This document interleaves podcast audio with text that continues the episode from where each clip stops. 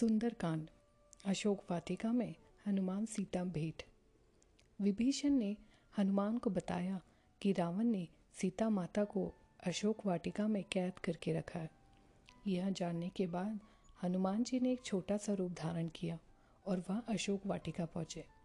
वहाँ पहुँचने के बाद उन्होंने देखा कि रावण अपने दासियों के साथ उसी समय अशोक वाटिका में पहुँचा और सीता माँ को अपनी ओर देखने के लिए साम दाम दंड भेद का उपयोग किया। पर तब भी सीता माता ने एक बार भी उसकी ओर नहीं देखा। रावण ने सभी राक्षसियों को सीता को डराने के लिए कहा। पर त्रिजटा नामक एक राक्षसी ने माता सीता की बहुत मदद की और देखभाल की और अन्य राक्षसियों को भी डराया, जिससे अन्य सभी राक्षसी भी सीता की देखभाल करने लगी। कुछ देर बाद हनुमान जी ने सीता जी के सामने श्री राम की अंगूठी डाल दी। श्री राम नाम से अंकित अंगूठी देखकर सीता माता की आँखों से खुशी के अश्रु निकल पड़े। परंतु सीता माता को संदेह हुआ कि यह भी रावण की कोई चाल तो नहीं।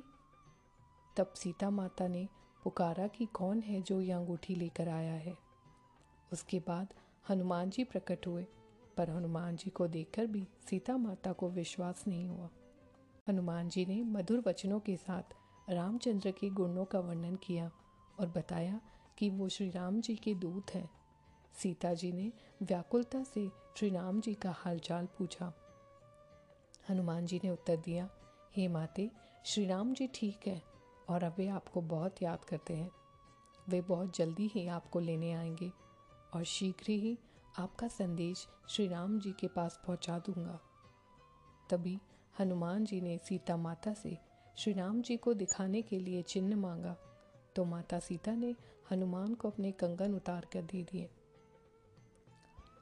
हनुमान जी को बहुत भूख लग रही थी तो हनुमान पेड़ों के फलों को खाने लगे। फलों को खाने के साथ साथ हनुमान उन पेड़ों को तोड़ने भी लगे। तभी रावण के सैनिकों ने हनुमान जी पर प्रहार किया। पर हनुमान जी ने सभी को मार डाला। जब रावण को इस बात का पता चला कि कोई वानर अशोक वाटिका में उत्पात मचा रहा है तो उसने अपने पुत्र अक्षय कुमार को भेजा हनुमान का वध करने के लिए।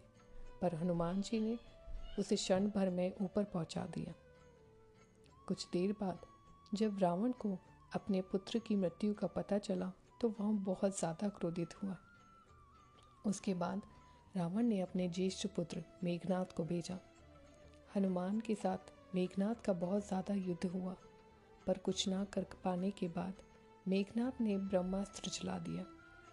ब्रह्मास्त्र का सम्मान करते हुए हनुमान स्वयं बंधक बन गए। हनुमान को रावण की सभा में लाया गया। रावण हनुमान को देखकर हंसने लगा। और फिर क्रोधित होकर उसने प्रश्न किया, हे वानर, तूने किस कारण अशोक वाटिका को तहस नहस कर दिया? तूने किस कारण से मेरे सैनिकों और मेरे पुत्र का वध किया? क्या तुझे अपने प्राण जाने का डर नहीं है?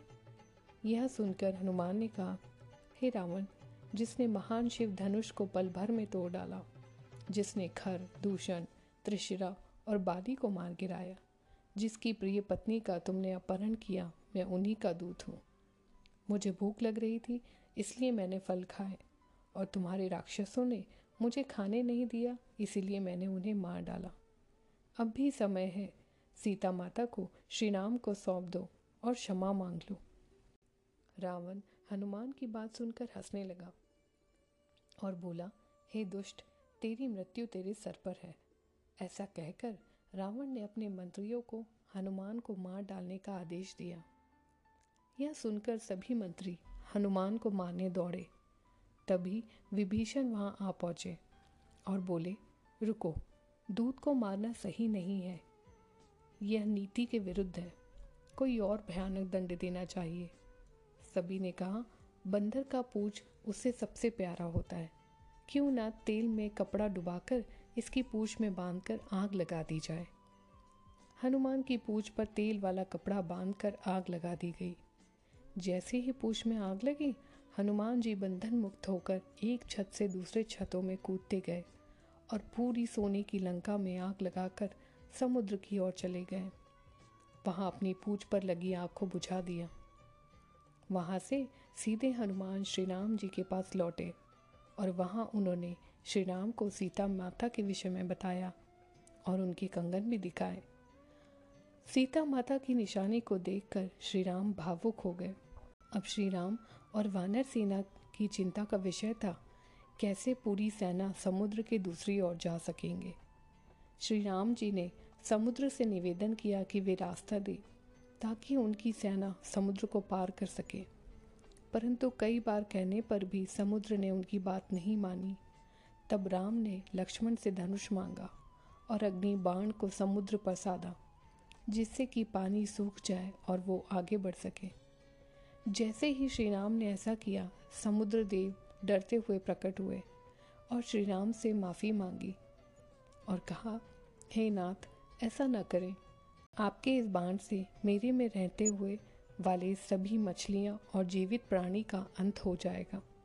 श्री राम ने कहा, हे समुद्र देव, हमें यह बताएँ कि मेरी यह विशाल सेना इस समुद्र को कैसे पार कर सकती है?